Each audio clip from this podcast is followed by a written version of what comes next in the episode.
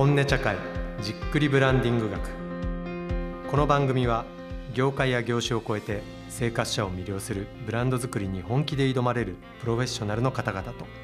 ブランディングについて Voicy さんが構える和室でじっくりじっくり深掘るトーク番組です。こんばんはブランディングディレクターの工藤拓馬です。えー、本日のゲストは前回に引き続き渋谷未来デザイン理事事務局長の長田新子さんです。長田さんよろしくお願いいたします。よろしくお願いします、はい、今までこう私のブランド作りの教科書3選ということで、まあ、Y から始めよう。でニュータイプの時代ときまして3冊目にアスリート×ブランド感動と興奮を分かち合うスポーツシーンの作り方というような一冊を今からお話しできればなと思うんですがこれ長田さんがその僕この表紙だけ見た時はレッドブル時代のもうそのレッドブルのお話なのかと思ってたらその渋谷のお話も入ってて、はい、だからレッドブルに閉じないその長田さんがいろいろ今までご経験されたものが全部詰まった本っていうところになるんですかね。そうですね。うん、なんかつながってると自分では思ってるので、はいはいはい、そういう意味であのレッドブル時代だけではなくて、うん、なぜ今私はそれをやってるかみたいなところとあの皆さんにとって少しでも tips になればいいかなっていうふうな形で、はい、はい、書きました。もともと連載から始められて、はい、この書籍に至ってると思うんですけど、そのまあ連載もそうですし、この書籍化されてもそうですし、このご自身の中ではこの本出されたことで何か周りの反響だったりとか、はい、変わったところとかってそうですね。なんかそれこそ宣伝会議さんから、うん、えっと、レッドブルを辞めた後に、連載のお話をいただいて、はい、で、実は、あの、レッドブル時代って一切メディアにも出てないし、登壇もしてないし、はいはい、そういうカンファレンスも行ってないし、はいはい、で、基本的にはあんまりそういうふうな、外で何かお話したり、うん、取材を受けたりっていうことはやらなかったんです。はいはいはい、で、いや、取材を受けられる人も本社のトップしかできなかったっていうのもあって、なのでなんか改めて自分がやってるものを結構いろんな方から聞かれるっていうのがあって、なんかレッドブルってどうだった？んですかとか、なんかそうなって一つ一つ何かやるよりも逆になんか少しでも皆さんのお役に立てることができないかなと思って、これの連載を始めて、最後書籍にしたいんだっていうのをレッドブルに言って話したっていう感じですかね。なるほどなるほど。この本そのもうタイトルが割とこうアスリート×ブランドっていう、はい、もうこの分野っていうのがバンと出てるところだと思うんですけど、今のそのレッドブルにからのその渋谷っていうのがつながっていらっしゃるっていうふうにおっしゃった部分にもつながるのかなと思うんですけど、はい、ここでこう中心で描かれてるのってそのまさにそのブランドとは何かみたいなところと、うん、あとはその、まあ、単純にさっきあったそれこそじゃあもうゴミ拾いだみたいな話としての、はい、ザ・イベントも、実はそれイベントイベントでやるんじゃなくて、うん、その手前にどういう人がいて、はい、どういう思いがあるのかとか、はい、いろんなところが描かれていらっしゃるなっていうふうに思うんですけど、そのレッドブルでスポーツ、まあ、いわゆる鍵かっこつきかもしれないですけどスポーツマーケティングっていうものをされてて、これ渋谷に来てっていう流れの中で、うん、ご自身の中でつながってる部分っていうのは、どういう部分だったりする。ああそうですね。あのスポーツっていうことちょっと枠を超えるんですけど、はいはい、あのレッドブルの時に本当にブランドっていうものが人にどういう影響をもたらすかとか、あとここでアスリートって書いてるんですけど、はいはい、ブランドとアスリートを掛け合わすことで、うん、本当に力がもう何百倍にもなって人を感動させるっていうこととコミュニティを作っていくっていう。でそのコミュニティがまさにブランドに与えてくる影響っていうのをまさに10年で見たんですよね。はいはいはいでこれってあのブランドって考える時に商品もあるしサービスもあるけれども実は私が住んでる街っていうのも一つのブランドだなと思ってて、でその時に渋谷のお話があった時に自分の考えとしては渋谷ってある種ブランドとしてもなってるけども、もっともっとブランドの価値を変えていきたいみたいなことをやっぱりあのそのお誘いいただく時に、ちょっと人おっしゃられたんですよ、うん、生活者はたくさんいるんだけれどもそういう人にとって渋谷の存在をもっときちっと定義したり、うん、価値を生み出したいってそれってすごい似てるんですよ。でこのアスリートっていうところが人なんですよ。なるほどね。なるほど、なるほどなるほど。なんですよ。だからそのいろんな企業だったり人とそういう場所を掛け合わせることで本当に新しい社会にとって価値が作れるって、これを私はそのブランドのビジョンを見直したり何か一緒にイベントをやることでできたりその個人と掛け合わせることでそれがお互いにすごくいいウィンウィンの関係ができるってなれないかなと思って作ったんですよ。なるほど。あ、うん、素晴らしいです。ねあけどそう聞いてめちゃくちゃしっくりきたんですよ。確かにその僕とてもいい意味でザ・スポーツマーケティングの教科書みたいな本もあるじゃないですか。はい、とは全然違っていてあの今おっしゃったみたいにここのアスリートって本当に人人の話をされてて、うん。はい、人人とブランドがどう関わったら感動の渦が生まれるかっていうのを、なんかシーンっていう単語も僕はすごい印象的に受け取ったんですけど、はい、なんか単純になのでイベントやがどうやったらイベントできるようになるかガイドブックでもないしスポーツマーケガイドブックでもないっていうのがこの一冊の魅力なのかなと思ったんですけど。そうですね。だからあの何ですかね。まあ、ブランド側で物をこう提供して、うん、もちろん購買者みたいな、まあ、いるじゃないですか、はいはい、でもなんかやっぱり私はファンだなと思ってて、うんはいはい、だからそういう意味ではまあその人はそのファンっていうか、このブランドと一緒にそのなんか本当に高め合うみたいなものと、もう一つが提供する側じゃなくて作り手側もやっぱり掛け合わせですごいいいものができているところの場合やっぱりその一緒にイベントを作ってる一緒にプロジェクトをやってる人たちが本当にブランド愛が強かったんですよ。この人と一緒にやりたいこのアスリートのためだったら何かしたいとか。だから本当に360度っていうか、うん。はい、みんな関わるっていう、うん、ものを買う人だけじゃないっていう。うん。なんかインタビューの中でもそのレッドブルの社員の方がすごい自分で考えてるとか、はい、あの子がみたいなことを、はい、あの選手の方がおっしゃってたりとかされてると思うんですけど、はい、あの感じはどどういうふうにこう、まあ、それをその統括するお立場だったと思うんですけど、みんなどうどうしてそういうふうになってうん。でもやっぱりなんかみんなそれぞれそのブランド愛があって、一緒にこれをもっとみんなに伝えたい、はいはい、もっとこれを近強くしたいみたいなことをやっぱり考えてるんですよね、だから何ですか一メンバーなんですよもう、はいはいはい。うん、なんか主体者、うんあなたがブランドですみたいな、はいはいはい、もうそういう形にしてるので、うんアスリートもこれがどんどん広がることで自分たちもなんか一緒に成長できるっていうのをやっぱり体験してるんですよね。はいはいはいで多分そうじゃない一過性の形も多いじゃないですか、はいはいはい、サポートってスポンサーシップって1年で終わりました。だからできるだけ長くそれを続けていくっていうことをやるっていう感じですかね、うん、あとなんかもう一個面白いの社員はみんな我々社員を雇う時にも、まあ、今も芝もそうなんですけどなんか思いがあるんですよ。自分はこういうことやりたい。だから元 DJ だったから DJ のシーンをもっと良くしたいとか、そうすると自分がそういうふうになっていくことで、そのなんか周りにも影響を与えていくっていう。だから私すごく面白かったのが、はい、DJ が何ですかね会社に入った時に組織図に DJ ってあったんですけど あったんですよ。書いてあったんですよ。で「えごめんなさい。会社に DJ っているんですか?」って「あいるんです」って。言ってイベントか。DJ 機材を積んだ車でいろんなところ回るんです。よ。ね、でそれで翼を授けてるんですって言ってそういうなんか、ね、組織図に DJ ってあるんですあったんですよ。でそれ会った時に本当に DJ でもともと横浜でレジェンド DJ でしたみたいな方がやってて「えー、って言って。でもそれはそれで一緒にすごい活動してて、うん、なんか普段だったらこういう人と仕事しないだろうなって思う方と仕事したことですごく私はいろんな意味で、うん、本当になんか楽しい時期を過ごしたんですけどある DJ の方から「なんとかさんってもともと DJ なのにマネージャーになったんですよね」って言われたの。だから会社の中でマネージャーってタイトルになったの。彼は DJ から。なったんですよ DJ からマネージする立場になったんです。そしたら「いやもう憧れです」みたいな感じで DJ からマネージャーですよ。企業ので。もそれってなんかすごくないですか？すごいですね。すごいですね、っていう話を聞いて「いやそうだこういうふうに人が成長してってなった時に憧れる存在にもなるんだっていう。だからメンバーもすごく大事、うん、一緒に成長するって、えー、めちゃくちゃ面白いですね、うん、その、まあ、起点にはそのさっきの Y から始めようだったりとか言われてるような、ねはい、まあ、この本でも最初あのブランドのビジョンが大事だみたいなところの話がすごい入ってくると思うんですけど、はいそれっていうのはやっぱりこう社員さんとか例えば入社のタイミングもだしつどつどもうずっとそこがリフレインされる感じなんです。ささしてますね、まあ、ビジョンでもともとねギブス・ユー・ウィングスで翼を授けるみたいな、だからこのやってる活動って人に本当に翼を授けてるのかとか、その授かった後にその人はどうなるのかみたいな、はいはい、やっぱりみんな頭に描いてやると、うん、あこれはやらなくてもいいんじゃないかとか、うん、これはこうじゃないかみたいなことを全部思い浮かべますね。うん、さっきあの元部下の方から結構指摘されたんですよみたいなお話もあったじゃないですか。はい、っていうのはまさにそういう話をこうそうですそうです。はい。そうですそうです。ただ単にこのイベントやりたいですって言ってえでもこれってどうなんだろうねみたいな、うん、やってる人に翼を授けてるのかなとかこうやることでみんながこうなんかジャンプアップするのかなみたいな。それはアスリート側もそうなのかな、はい、参加者側もそうなのかな自分たちもそうなのかなみたいな、それは考えるとなんとなくあこれやんなくてもいいかもとか。あそうかそのもうその問いの時にもさっきおっしゃってたぐるっと周りみんなの分ちゃんと考えてるかっていう話になるわけですね。考えてますし各部門ごとにも考えてます。なるほどなるほど。でそれが全部つながると本当にやっぱり最大限のインパクトが出るっていう、うやっぱり最終的にインパクトみたいなものって大事になってくると思うんですよね。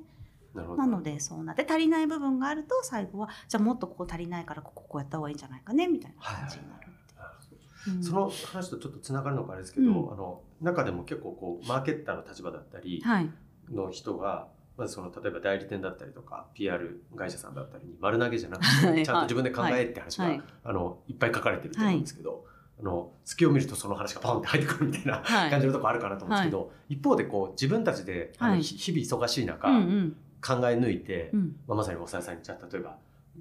上進してでまたツッコミを受けてもう一回頑張ってとかっていうのって結構こう難しさも伴うと思うんですよ。はいはい、それってこうどうやってこうそのちゃんと自分たちで考えるっていうところにチームを持っていくのかっていうのは、うん、結構聞きたい方多いかなと思うんですけど。あのでも毎日考えてるんですよ。なんかこの時考えますとかじゃないんですよ。なんかある時間切って1時間で考えますってやると出てこないじゃないですか。毎日毎日毎日毎日みんな考えるように私はしているかなと思ってて、でなんでそうなったかっていうと割とイベント、まあ、イベントの話ですとイベントって結構場所のこだわり、うん、何のストーリーがある場所でこのイベントやるのかってすごい考えるんですよね。そうすると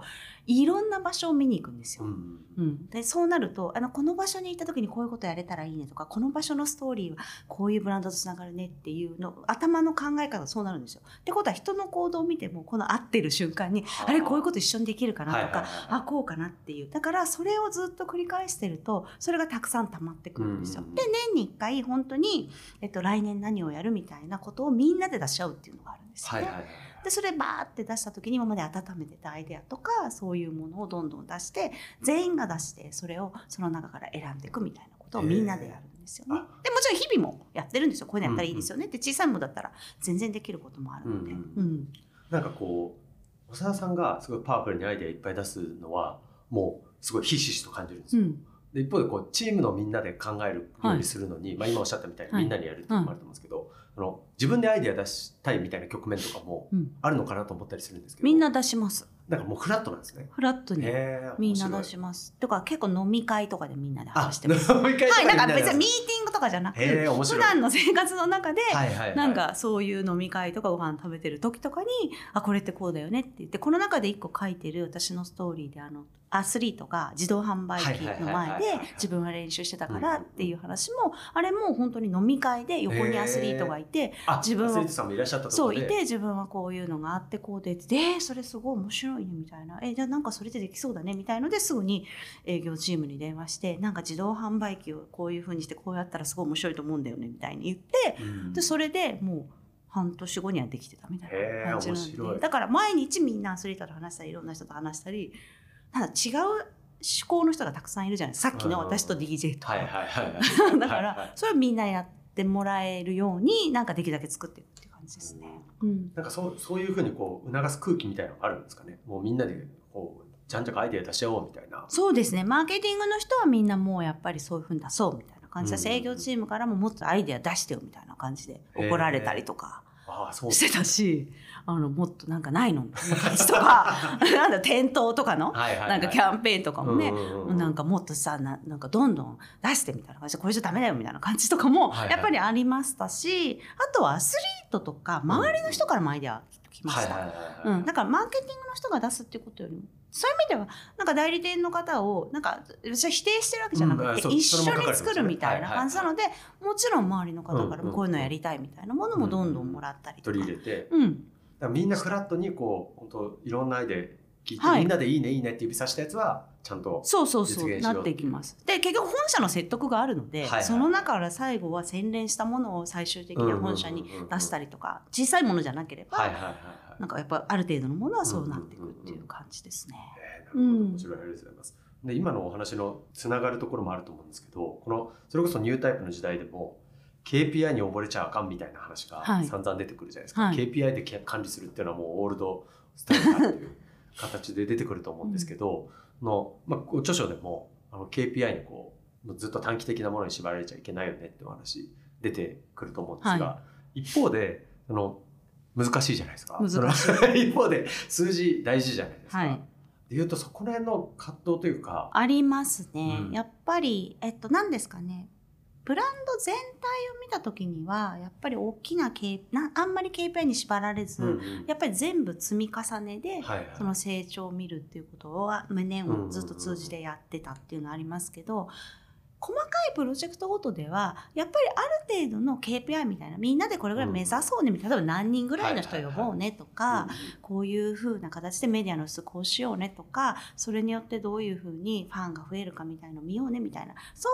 いうものっていうのはやっぱり作ってはいます。うんうん。うん、ただそれに全部縛られてだからいろんなものをバッサリ切り捨てるっていうことはやらないっていう。で結局それって短期的に1個だけの側面を見てるだけでやっぱりいろんな積み重ねでできてくるじゃないですか。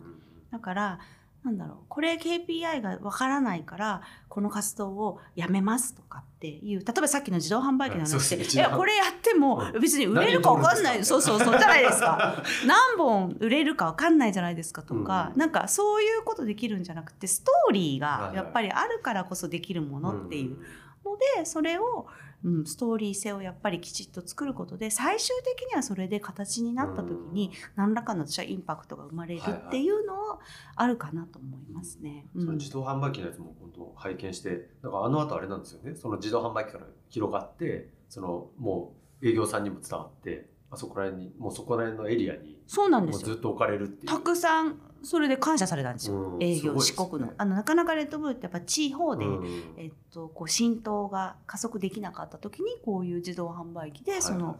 ストーリーを見た人たちが自分たちもこれを入れたいっていうのがあってその後アスリート自販機っていうのが流行って、はいはい。いろんなアスリートが作りたいって言い始め、結構作ったんですよ。いっぱいあのいろんな。で自分ってそれでなんかそれこそ BMX のはいはいライダーは僕はこのなんか神戸のここで練習してたんでうん。ここに置きたいです。ここは僕のもうスタートポイントですとかやっぱそういうのが出てきたんですよ。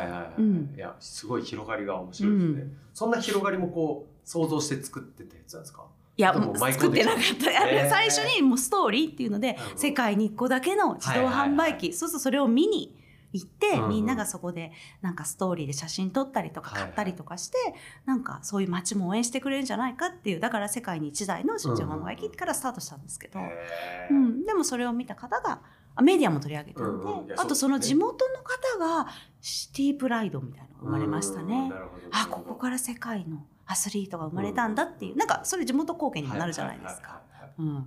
そういうものもちゃんとこうこのブランド作りの大事なものだよねっていうことを受け止められるようにちゃんと設計されるってことですよね。そうですね。そうするように、まあ、全部が全部できてないんですけどそうするようにしてる。でもまあそれって本当にまさに最初の Y ですよね、うんうんなんでここにこういうことをするのかっていうのを考えるとすごくわかるっていう。でも自販機から始まっちゃってるんですけど。でもまあ自販機っていうものを置くだけじゃなくて、うんなんでっていうのをやっぱり突き詰めた。うん、いやそうですね、うん。確かに。その地元、地元でじゃあここ大事だからお祭り参加しますみたいなのと自販機みたいなのと、うん。そそのアウトプットだけを何も物語作らないでおいたら、うん。なんか似たようなものに見えちゃうけど、はい、でも最初の物語から入ってきてるから、うん。じゃあここにこういうふうにやろうねみたいな感じになったっていう。な。るほど。面白いですね、うん。ありがとうございます。その渋谷未来デザイン、はい。あのさっきおっしゃったみたいに、い、わゆる官純粋官でもなく純粋民でもなく、、はい。ろいろつながってって中で、より一層そのなんていうんですかねいわゆる KPI 的なものって、はい。もう難しさは出てくるのかなとありますあります。そこってこうとはいえ街づくりとかっていうすごい長期のレンジのものからすると短期的なそういう成果ってはい。見合わないところも出てくるのかなと思うんですけど、はい。なんかそうそういう意味でのこう短期的な数字との戦いって、あの企業のとやっぱり競争するときに結構数字の話が皆さん出てきますよね。私たちが全部数字を持たなきゃいけないってことじゃなくて、うんやっぱり一番最初にこの組織を立ち上げるときに言われたのはなんだろうな住民を増やすとか、はい。まあ、そういうことだけ、まあ、まあそれは大事なんだけどそれってすごく長期じゃないですか。いやそう明日にすぐ住民って増えないじゃないですか。うん。ってことはここに住みたいって人とかここで働きたいとか、何かしたいっていう。だから私たちの一つのなんか KPI というか数字としてはやっぱりこういうプロジェクトに参加したいっていう企業を増やしたり、参加したいっていう人を増やすっていうのはもちろんあります、うん、ただ企業さん側とかとプロジェクトやるときにはやっぱりこれをやることでどれだけリターンがありますかとか、どんな効果がありますかっていうのはあるのでそれはもちろん一緒に作ったりしますね、うん、ただなんか最近面白いなと思うのは2個プロジェクト私あの立ち上げて中で、はいはい、1つはバーチャル渋谷みたいなのを立ち上げたんですけど、うんはいはい、あれで結構いろんな賞もいただいたんですよね。はい、でやっぱりそれって一つのやっぱり効果みたいなもので、うん、やっぱりこういうことで地域とつながって何かをすることで本当に社会を変えていくとか意義っていうことで皆さんこういう賞があったりっていうので、まあ、そういうのをどんどん出していただいたりみたいな。こともあるし先ほどのスマートドリンキングみたいなスマドリみたいなものもマーケティング対象を捉えたんですよね、うん、それもやっぱりこういう地域とつながってコレクティブインパクトみたいなものが生まれたからってあるのでなんかそういうようなものをやっぱり目指すってことがこの地域とつながるっていうことだと思ってて。なるほど、うん、そうかその場があるってことがすごい強さにもなるような時代でもあります、ね、そうですね。本当に場があるのは強いと思います、うん、ね、スマドリもその概念だけだったら確かにお酒のメーカーさんで作れるけど、うん、リアルな場所として設けるには場所が必要なわけで、はい、そうですね。本当にリアルな場所で人を見ているから面白いと思います、センター街毎日上から見て大変なことが起こってますよとかやっぱり教え教えてくれるし、うん、でも、うん、なるほど。そのレッドブルのファンの皆さんっていうのと、はい、渋谷の、まあ、ファンなのか住民の方ってまたちょっと経路違うんだと思うんですけど渋谷の魅力っていうとバクッとするかもしれないですけど渋谷においてそのマーケッターとしてあるいはブランド作りの人間として見てた時の人々ってどういうふうに見えるんですか、えっ、とねびっくりするぐらい渋谷に関わりたい人が多い。私はあ自分の周り、えっと、住民もやっぱりね渋谷に住んでるプライドを持ってる人が多い。これってすごいことだなと思っててやっぱり渋谷区に住むってそんな簡単じゃないじゃないですか。ってことは選択して住んでると思うんですよ。はい、そう、はい、でたまたま代々続いてずっと渋谷に住んでるって方もいるんですけどそういう方は本当に渋谷愛が結構ある人が多いし渋谷を選んで住んでる人私も渋谷を選んで住んだんですけど、うん、ってことはやっぱりこの渋谷に住んでるっていうシティプライドを持ってる人がまず多い。あとは、えっと、一緒に活動してる企業とかえー、まあ学生とかいろんな人たちとやってるんですけど、やっぱ皆さんなんかここでやりたいっていうのがあるのでレッドブルと同じくやっぱりなんかやりたいっていう意思があってこういうことやりたいみたいなことがどんどん出てくるっていうのはすごい街だなと思ってます。すごいですね、うん、じゃあもうそのあんまりそういう意味でそのレッドブルの時代と差分ないというかこういろんなやりたいっていう人が周りにいっぱいいるもっとダイバーシティ、えー、うん、あまあそうかそうですよね、い、ろんな人がいて、いろんな人がいて自分がレッドブル時代に見てきたレッドブルのファンの方もダイバーシティではあったけれども、コミュニティもたくさんあったし、でもさらにもっとダイバーシティな感じがあって本当に住民のシニアな方から本当に小学生ぐらいまで、あとアスリートもいるしミュージシャンもいるしアーティストもいるし普通に教育者もいるしなんとかもいるしって言って、うわすごいなって思って見ていて。だから自分がコントロールするっていう意識はなくって自分はなんかこれとこれをつないで、はい、あこういうのがあるんじゃないですかっていう本当にハブとしてできたらいいなと思ってて、っていうのはありますね。ハブの大事さとしてもそういうところあるんですか？その要はやりたいことやるっていうよりはいろいろちゃんとつなぐってことの、うん、こともあると思います。でやりたいこともやっぱりアクションとしてできないことが多いですよね。うん、思いを持っててもやれないことの方がほとんどじゃないですか、はいはいはいはい、1%ぐらいしか多分人ってこんな街づくりの中ではできないと思うので、うんうん、逆にこれに参加してこうやったらできるかもとか自分たちで自主的なプロジェクト、はいはいはい、例えば SIW っていうものもそういうプラットフォームとしてこういう場を作るから皆さん来てもらってつながって何かやったらいいんじゃないですかみたいなことを作ってあげるってことも大事だと思ってる。なるほどいろんなもう熱意を持ち寄る場所をちゃんと設けてあげてる、はい、はい